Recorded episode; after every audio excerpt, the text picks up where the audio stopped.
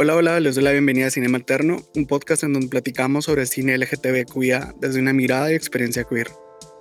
En cada episodio invitamos a una persona LGTBQIA quien escogerá la película de la semana.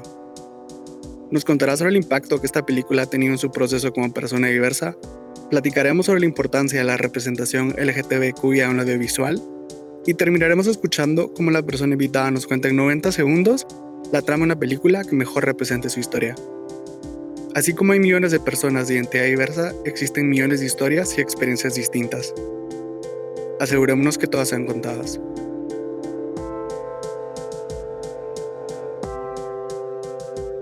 En Cinema Alterno buscamos discutir las películas, no la historia en orden cronológico, sino lo que las películas nos hicieron pensar.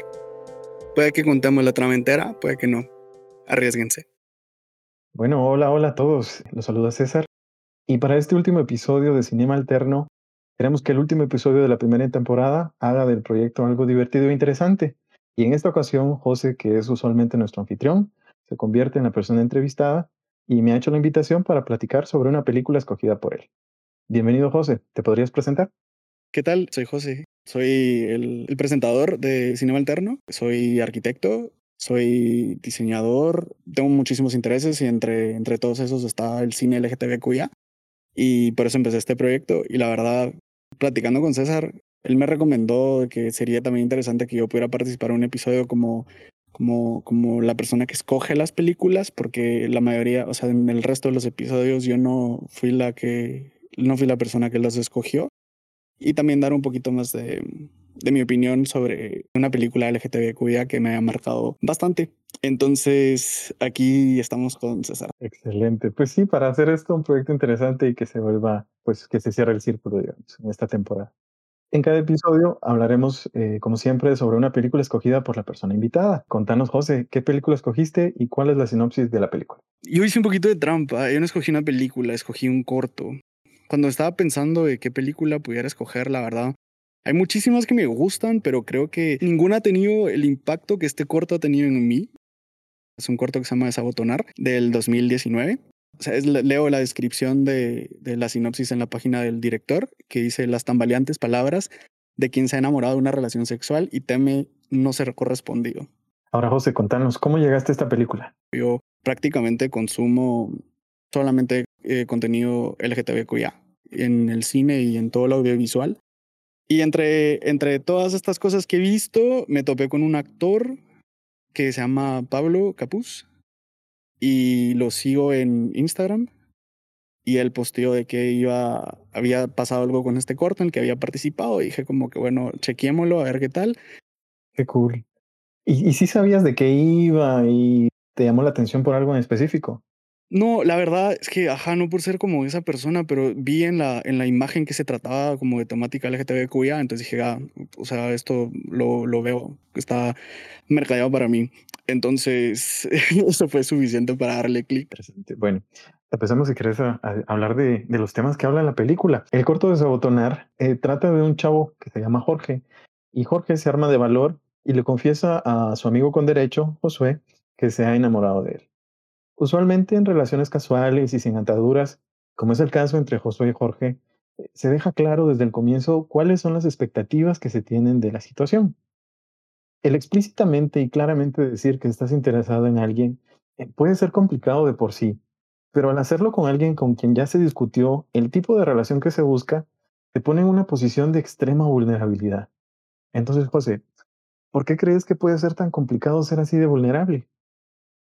Es que yo siento que es difícil porque muchas veces cabal es este como miedo de, mm, de tirarnos al agua, el que nos frena porque al menos, no sé, como yo soy una persona que tiende a sobrepensar todas las, las situaciones y los posibles escenarios, etcétera, y, y me da miedo poner en riesgo cosas que, que pudiera perder.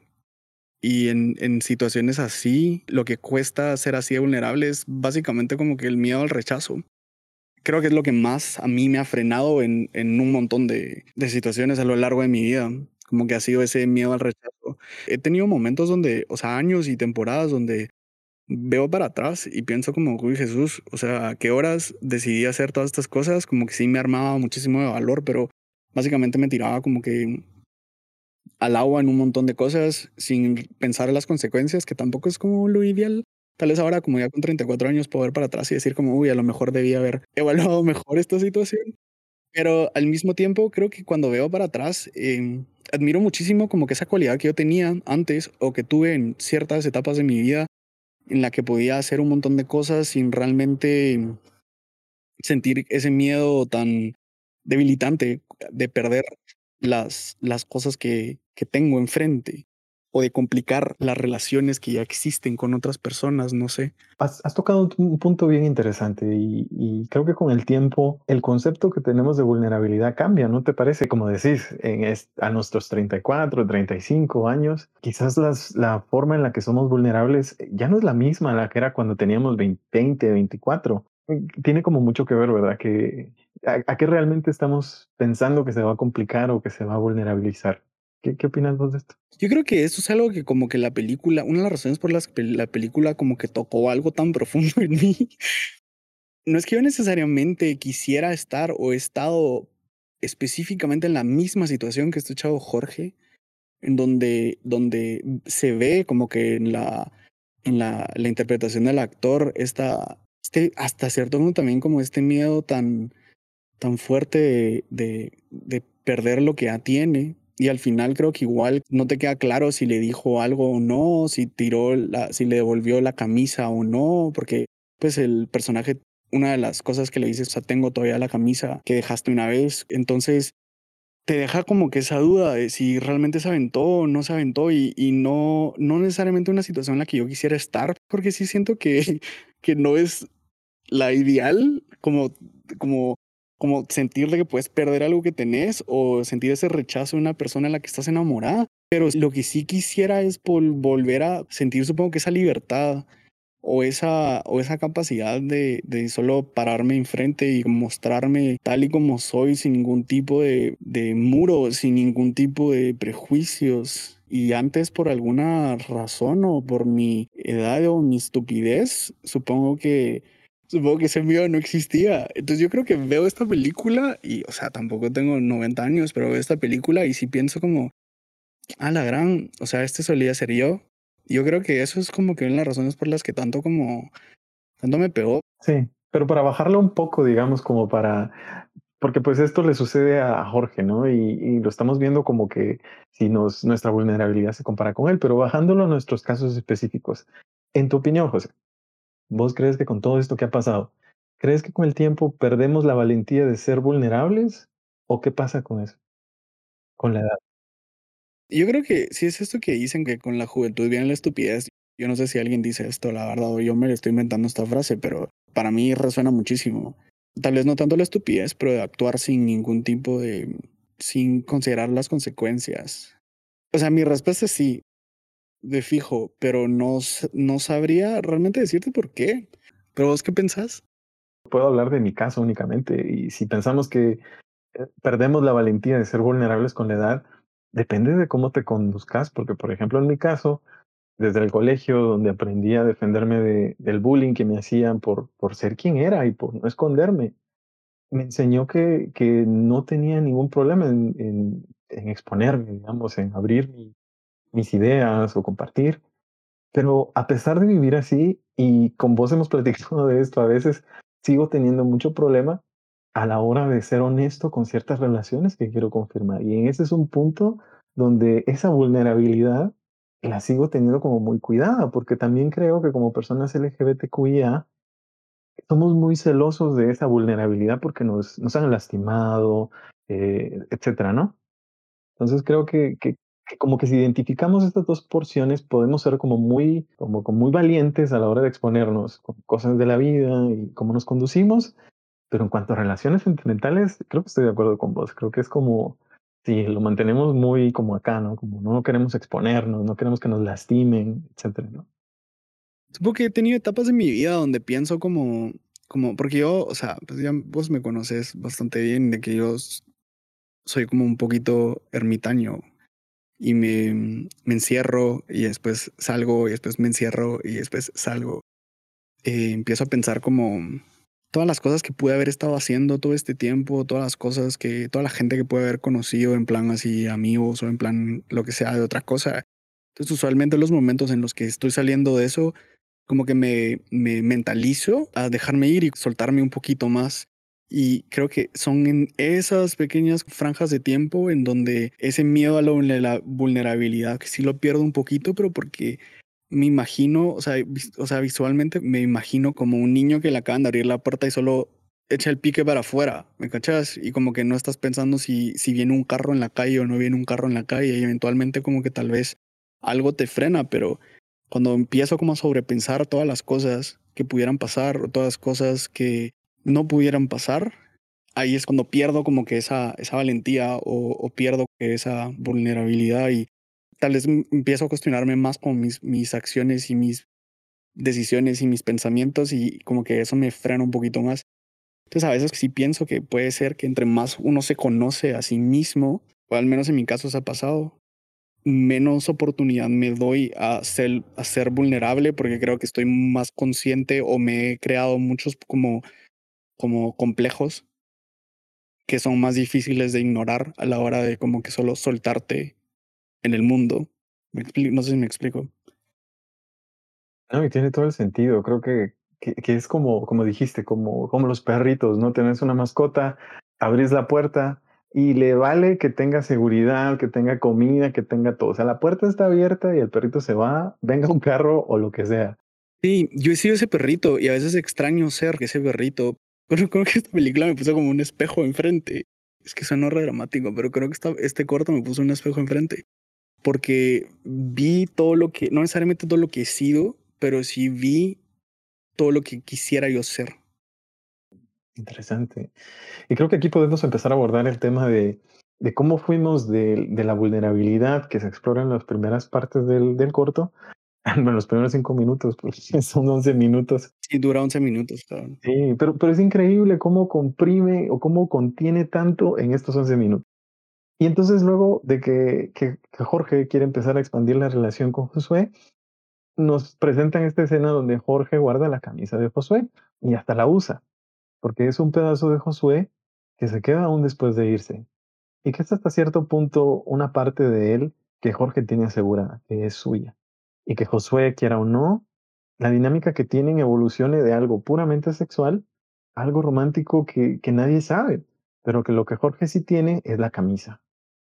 Otorgarle un valor sentimental a un objeto es fácil cuando lo asociamos a alguien o a una etapa importante en nuestras vidas, porque una simple camisa pasa de ser una prenda de ropa a este objeto que activa recuerdos, que, activa nostalgia.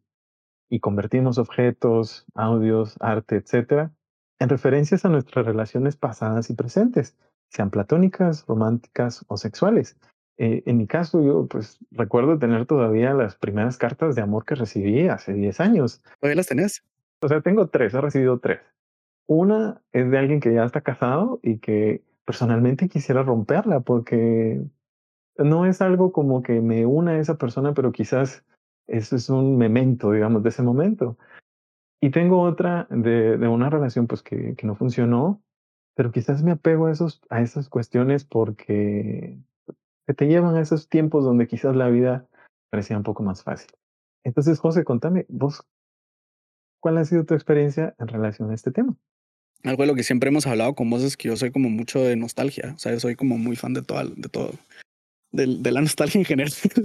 Entonces, cualquier cosa que me regrese como que a, a, a, esos momentos en donde yo me sentía más, supongo que libre, eh, los aprecio la niñez que compartí con mi hermano y con mi hermana y, y no sé, fotos de mis papás cuando eran jóvenes, como todo ese tipo de cosas, como de, de recuerdos del pasado, es algo que, que con lo que me identifico muchísimo. Entonces yo sí, sí soy mucho de eso, pero al mismo tiempo creo que no siempre me hace bien. Entonces por lo mismo, eh, soy mucho de tirar también, la verdad tal vez le tomo una foto en la cosa y tengo la foto ahí guardada y el objeto en, o sea, físico ya se fue a la basura hace mucho tiempo, pero cosas físicas que yo haya guardado son más que todo fotos. Había una foto en particular que me tomé con mi ex cuando yo vivía afuera, para su cumpleaños fuimos a jugar tiro al arco a un lugar, como que un campo súper chilero y nos tomamos una foto ahí súper bonita y me acuerdo que cortamos y yo me, me fui de donde estaba y la foto, yo tenía, tenía un mueble que iba a dejar en mi cuarto que no logré vender antes de irme y como que le hablé a la dueña de la casa, me dijo que se lo dejaba y acuerdo que los últimos tres días antes de, de irme estuve metiendo y sacando la foto de una de las gavetas, como, ¿será que la dejo? ¿Será que me la llevo? ¿Será que la dejo? ¿Será que me la llevo? Porque esa foto no tenía yo una copia como digital, pues fue una foto que nos tomaron ahí, tipo como cuando tiras en Splash Mountain y, y te sacan una foto como a mera caída. Y él me había, él había estado practicando como unos cisnes de origami, pero estaba un día ahí en mi cuarto y estaba estaba llenando una aplicación como que para una maestría, qué sé yo, babosadas así. Y él estuvo toda esa, esa tarde haciendo un montón de cisnes de origami, me los dejó. Y me acuerdo que eso sí los guardé, así como un recuerdo de él, no necesariamente que me los haya dado, sino él solo los olvidó. Hasta cierto punto como que se los robé, como un poquito como hace Jorge con la camisa de, de Josué. Y cuando me fui, cabal, me acuerdo que ya estaba por irme al aeropuerto y él llegó a despedirse de mí ese día y hasta consideré decirle, ¿querés vos la foto? Yo creo que llamó para decirme que estaba afuera y ya tenía mi, mi, mi maleta ya tenía todo, iban a llegar después por mí, entonces saqué todas mis cosas y al final dije, no, voy a dejar la, la, la foto dentro de la gaveta. Y la dejé ahí adentro con los cisnes de origami que él, que él hizo. Realmente él y yo, después de muchas cosas, terminamos súper, súper mal. Entonces, no, no veo un punto de tenerla, aparte de solo recordarme este momento de yo agarrando mis maletas, yéndome y él esperándome afuera como triste y todos estamos tristes y compartimos un buen momento como hasta cierto punto bonito, pero con el que, o sea, con el que ya no tengo ningún tipo de, de atadura, pues. No por darle como más importancia a algunos chavos de mi pasado más que a otros, pero en otra relación que yo tuve, nos solíamos tomar eh, fotos con los caballitos del parque, por ejemplo y teníamos como unas cuatro fotos con cabitos de esos cabitos, ya sabes, los que se ponen como para que tomes fotos en las ferias, etcétera. Y teníamos como varias de esas, teníamos varias con santas de feria también y, todas esas las tiré y la verdad es que no las veo para atrás. O sea, no para hacer de menos, pero te digo como que no tienen ese mismo valor sentimental, supongo, hasta cierto punto. Y igual una relación en la que yo estuve y estuve contento y quise a la persona, pues. Pero entonces no sé qué, qué realmente determina qué cosas sí se quedan con nosotros y cuáles no. ¿Vos tenés alguna idea? Creo que eh, tal vez cuando has estado fuera, como comentábamos, que eh, estás, estás como en, en, un contexto diferente, sabes que estas cosas te las vas, a, las vas a tener que meter a tu maleta y representan un peso que estás acarreando hasta el siguiente destino en el que estés. Siento que de alguna forma eso, no sé, tiene cierto peso. Sí. No, y si podemos, si podemos realmente amarrarlo, porque pues realmente el corto sigue y, y tus, tus cisnes y mis cartas, creo que de alguna forma se relacionan con una parte de la película donde creo que la camisa, la camisa de Jorge, de Josué, perdón, realmente es como un, es, es este token de, de nostalgia donde incluso el mismo Jorge se imagina en algún momento aventándosele a una ventana y, y la escena avanza y él está como arrojándola y cambia a darse cuenta de que sigue usando la camisa, que fue solo un escenario en su mente. Entonces, por ejemplo, creo que estas cosas que, que comentas de tu foto y de los cisnes, lo que, lo que creo que siento que yo con las cartas que me puedo deshacer de ellas es porque, porque las tengo en la mano y porque las puedo romper y cierro ese proceso y tengo una catarsis. Y tal vez en ese sentido siento que por eso también te ha afectado la película, porque quizás la camisa de Josué son tus cisnes y tus cartas. Yeah. Por ejemplo, para mí, eh, tengo aquí en el apartamento un magneto. Lo tengo pegado en, en, el refrigerador y es un, e, es una como, yo no sé si en la primaria, tal vez alguien se recuerde, pero yo me acuerdo muy bien. ¿Nunca tuviste de estas reglas de 30 centímetros que eran como holográficas y que si las movías como hacia más a la izquierda era una imagen y más hacia la derecha era otra? No, pero quiero. Y entonces fuimos con este chavo con quien yo salía en ese entonces, me invitó a una exposición y yo pues estudiante pobre ahí muriéndome de hambre, asistí a este evento muy formal, me traté de poner lo más formal que tenía Y pues asistimos y fuimos y era como que pues, gente como muy de, de la escena cultural de esta ciudad. Y terminó el evento y este chavo me acompañó a la estación del metro, eh, nos despedimos y me dio la invitación de ese evento porque él era un, creo que él era como, ¿cómo Él era un representante de una marca. El, chavo con el que salía era un representante de una marca, entonces le habían enviado esta invitación como la más formal. Y esa invitación era estas con este diseño que te digo de esta regla que tenía dos imágenes, ¿no? Como holográfica. Y yo me la quedé y realmente para mí representó mucho porque fue como este momento donde con él habíamos salido en un contexto más solo nosotros, no había sido un club, no había sido en plan fiesta. Y resulta que todavía tengo este magneto acá y con él ya no, no pasó nada, o sea, fue una relación que tampoco fue mucho y la conservo más que todo por la experiencia que tuve, creo porque dentro de, de lo quizás miserable que, que, pudo haber sido esa etapa de mi vida como estudiante, había tenido esta oportunidad de, no sé, de ir a un evento cultural, disfrutarlo y, y que un caballero llegara y te, llevara al metro y se despidiera y te diera este como, este recuerdo de, esta, esta ocasión. Sí, suena súper romántico, pues. Creo que suena más romántico de lo que fue, pero la verdad, viendo hacia atrás, quizás sí lo fue. Fue bonito y fue muy bonito digamos, ay, no sé, parte de mí, tal vez yo he visto como mucha tele, pero sí me divierte cuando vivo ciertas escenas en donde que decís como estas cosas no pasan en la vida real, va, pero a veces como también puedo pensar en momentos que he vivido, recuerdos que, que se quedan después de como algunas citas, unas relaciones cortas. Igual cuando otra vez que estaba viviendo fuera, salí en una, en una noche con un amigo, no era un amigo como muy cercano, pero un amigo que había conocido recientemente y como buena onda ya estaba. Y fuimos a esta, a esta obra de teatro de, que le habían dado cabal como unas entradas porque trabajaba en prensa y había como kioscos de fotos y nos tomamos una y él se la quedó y una cosa llevó a otra y después esa noche como que, o sea, esa noche tuvimos sexo así casual y fue una noche y nunca más en la vida y después yo lo vi creo que una vez más y después ya me regresé a donde, de, o sea, me regresé aquí a Guate como a los 3, 4 años, un día me mandó, me mandó una foto de esta, de esta tira de fotos que nos habíamos tomado en este kiosco y me dijo que la tenía ahí guardada y que se la había encontrado y que me la quería enseñar. O sea, no había ningún tipo de, de, intención como, como atrás de lo que él estaba haciendo, solo mandarme la foto, solo era como mira lo que encontré, ahí está, pues. Y dije como qué bonito cuando podemos compartir esos recuerdos con la gente. Me llega a pensar como todas estas cositas que tenemos todavía ahí sueltas en nuestros cuartos y, y que no necesariamente nos recuerden a relaciones pasadas, sino también amistades, como cuadros que han hecho, digamos, va, el cuadro que tú me diste, para mí es como un objeto que tengo que me recuerda a, a vos, ¿me entendés? Y a, y a todas las conversaciones que hemos tenido y, y, y, etcétera. Entonces, me gusta también coleccionar un poquito cosas de, de, de amistades también, pues, y, y, y que a pesar de que estoy encerrado en mi cuarto, pues ahorita veo todas estas cosas y me recuerdo todas las cosas que, que he compartido, pues.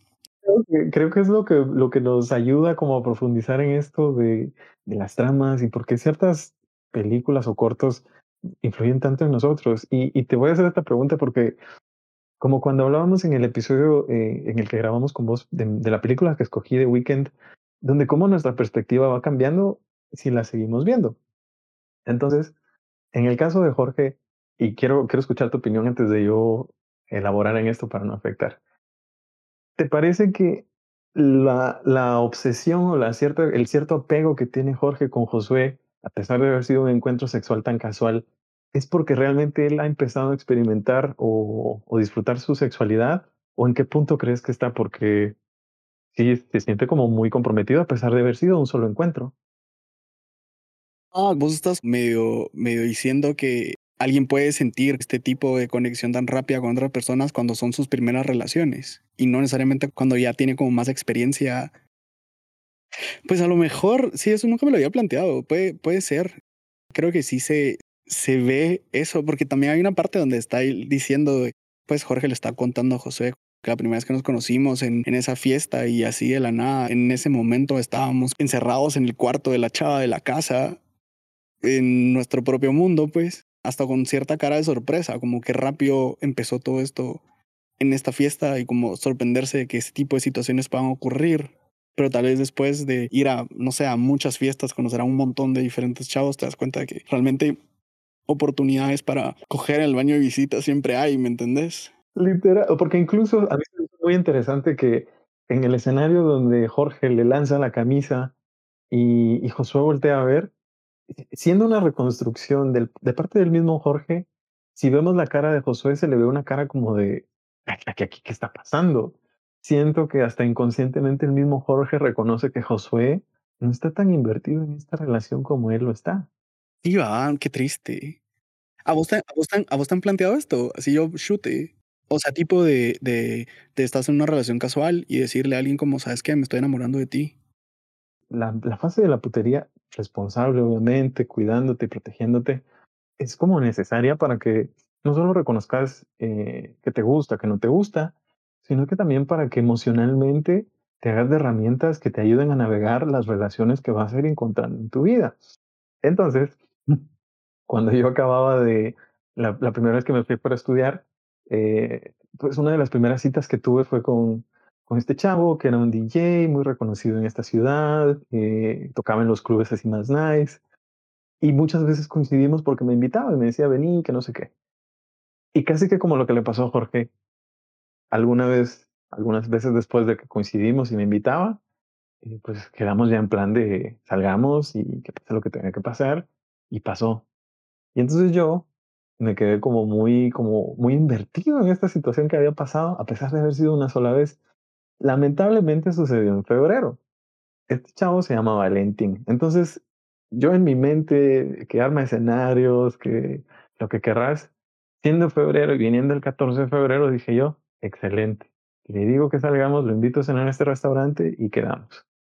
Y me sentí más invertido casi que en el papel de Jorge que en el de Josué, porque llegando el 14, él ya tenía algunos planes hechos, no veía la situación como ya la veía y, y pues no pasó nada. Y sí, salí como lastimado porque me vi en esta situación de, de casi que de estar como forzando algo que no existía, en lugar de enfocarme en, en algo como de estoy dan, realmente conociéndome y, y, estoy tratando de forzar una historia que, que no va, ¿no? Hey, pero pregunta, duda, yo como espectador y persona que quisiera vivir de una manera más vulnerable, ¿te sentiste mejor después de ser como honesto con él sobre lo que sentías? Fue incómodo porque, eh, no sé, no sé, como decís, tenía 24 años, entonces era como las primeras veces que como ya hemos platicado muchas veces en el caso de la gente de la comunidad, nuestras adolescencias están corridas. Entonces yo me sentía en este escenario incómodo de que, ¿cómo, cómo le digo que estoy sintiendo algo más? Y, en ese momento fue incómodo la conversación, y los, nos vimos algunas veces más, pero no pasó nada. Y hoy viendo hacia atrás, digo, realmente lo, lo procesé de la mejor manera que pude. Entonces lo que hice para sentirme mejor de lo que había sucedido fue retratarlo. Y alguna vez nos juntamos y le dije, mira, te voy a hacer un retrato. Y en ese retrato yo traté de enfocarme no solo en sus rasgos como son, o sea, lo quise ver como él es, porque mi trabajo de alguna forma se trata de que no quiero dibujar a la versión idealizada de las personas, sino que soy muy preciso en decir, tus ojos se ven así y tu nariz se ve así. Y lo dibujé así, lo dibujé como era, y empecé a darme cuenta que realmente estaba enamorado de la idea de él más que de él como persona.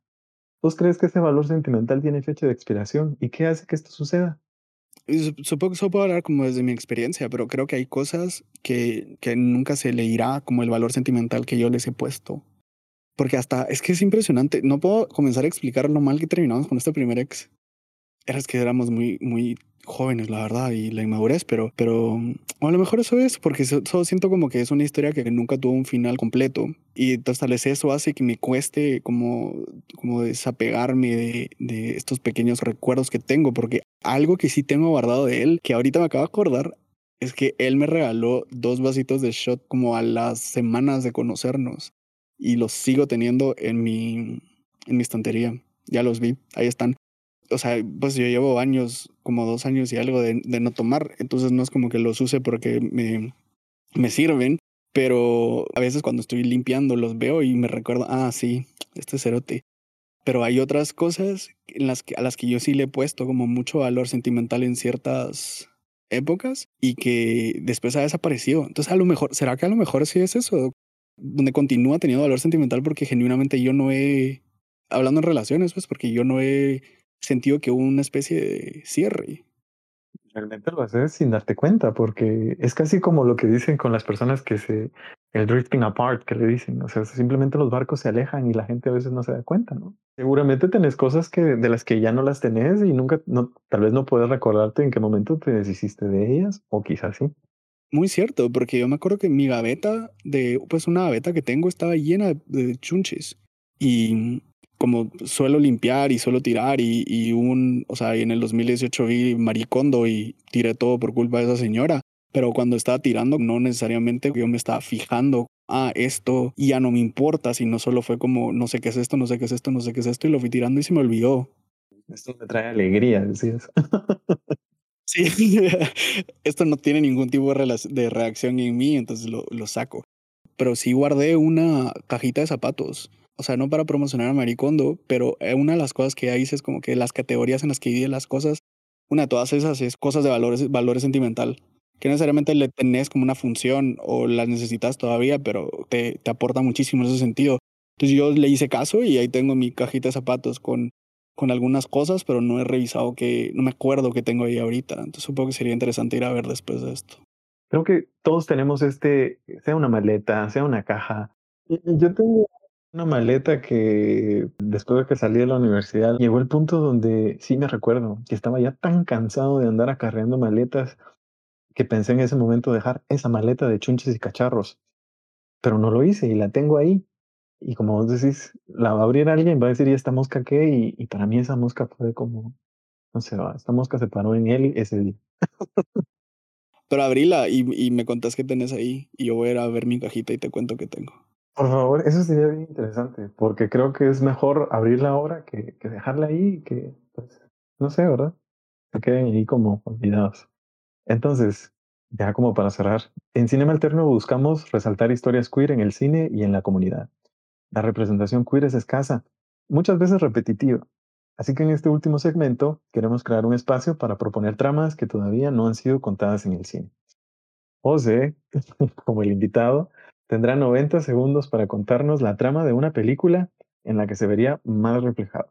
Así que José, ¿cuál es esa historia? Y el tiempo corre ya. Un una historia de alguien que, que a pesar de, de, existir como por ya por muchos años dentro de como la población LGTBQIA y ser parte de la vida queer, todavía no tiene como necesariamente tan, tan claro o, o no, no le es tan fácil reconocer qué rol realmente tiene esta parte queer en él, en su vida, y cuál es el que quisiera que, que, tuviera en el, en el futuro. ¿Qué papel juega esta parte de él en, en sus como que sueños y aspiraciones y deseos de conectar con otra gente y de, y solo como relacionarse y existir? Quisiera ver como qué más hay. Si no sé si me explico. Mm, sí. Es raro porque esta película creo que, que, o sea, este corto creo que no es algo que yo necesariamente hubiera descrito en, en una situación como esta de, de, es algo que me representa un montón, pero sí me conectó conmigo muchísimo como, como en esta parte de la vulnerabilidad y, y, y la nostalgia que no siempre se ven reflejadas en el cine. Porque creo que muchas de las historias giran alrededor de, del romance y de las las relaciones y, el sexo y genuinamente eso no es algo que conecta tanto conmigo. Supongo que como que una historia que gira un poco alrededor como este cuestionamiento de alguien replanteándose qué realmente significa ser un hombre queer para él y cómo ha cambiado a lo largo de los años. Y creo que todos nos podemos identificar con eso. Queremos que, creo que la mayoría de nosotros no quiere ser definido únicamente por su sexualidad, sino también por los demás aspectos, ¿no? Sí, sí, a veces yo, yo como que he muchísimo con eso, como que hay partes de mi vida donde yo como soy más que mi sexualidad, hay otras partes donde, donde, donde es así como eh, la mayoría de mi personalidad gira alrededor de, mi sexualidad y de mi identidad y, estoy contento y conforme y, y, feliz estando en, ese, en esa posición, pero entonces me, me llama la atención como conocer cuál es la experiencia de otras personas en este mismo proceso y supongo que esta es una de las razones por las que como comencé este podcast al final también, pues. Y hay mucho aprendizaje en como que la experiencia y, cuestionamientos de la otra gente que me interesan conocer, pues. Y sentir de esa manera como que tal vez se cierra un poquito esa desconexión tan grande que creo que existe dentro de la población LGTBQ en, en nuestro contexto. Este proyecto creo que también te ha permitido ver eso, porque a través de los episodios estoy seguro que cada película presentaba la, no solo la experiencia de los personajes, sino también por qué este invitado se identificaba con, con estos personajes específicamente, ¿no?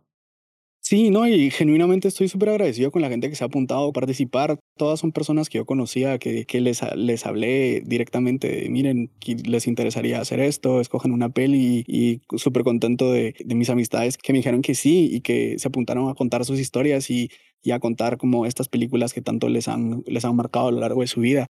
Siento que he aprendido bastante, siento que, que, que es algo que me encantaría continuar y es algo de lo que me ha ayudado también un poco a mí a entender un poco más también mi, mi propio proceso.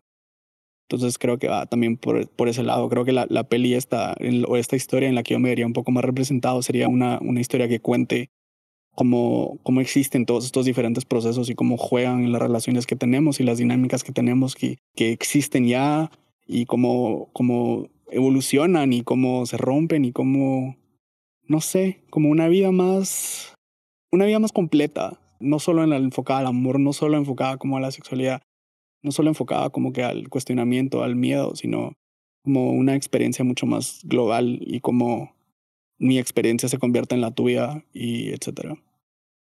Es importantísimo, creo yo, discutir todas estas cuestiones porque el hablar de esto y conocer las experiencias de los demás también nos ayuda a entenderlos y eh, pues personalmente te felicito por este proyecto a vos y a quienes han decidido participar de él, porque creo que son estas discusiones las que nos ayudan no solo a crecer como comunidad, sino también a entendernos mejor como individuos y miembros de, de esta cadena, que hay una frase de Keith Haring que a mí me gusta mucho, donde él habla de que los artistas eh, somos un eslabón de una cadena que no tiene principio y no tiene fin.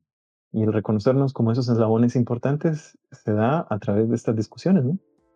Sí, no, súper bien dicho, la verdad. Y, y gracias por hacer de de entrevistador en este episodio y por participar en el anterior y, y por, por tu amistad. Pero pues gracias por, por regresar, César, y pues y gracias a la gente que, que haya escuchado estos episodios. Eh, aquí termina la primera temporada, esperamos regresar con una segunda en lo más pronto posible. Cualquier persona que le interese participar en próximos episodios, no duden en buscarnos en cinema.alterno en Instagram. Esto fue Cinema Alterno, nos vemos en el próximo episodio.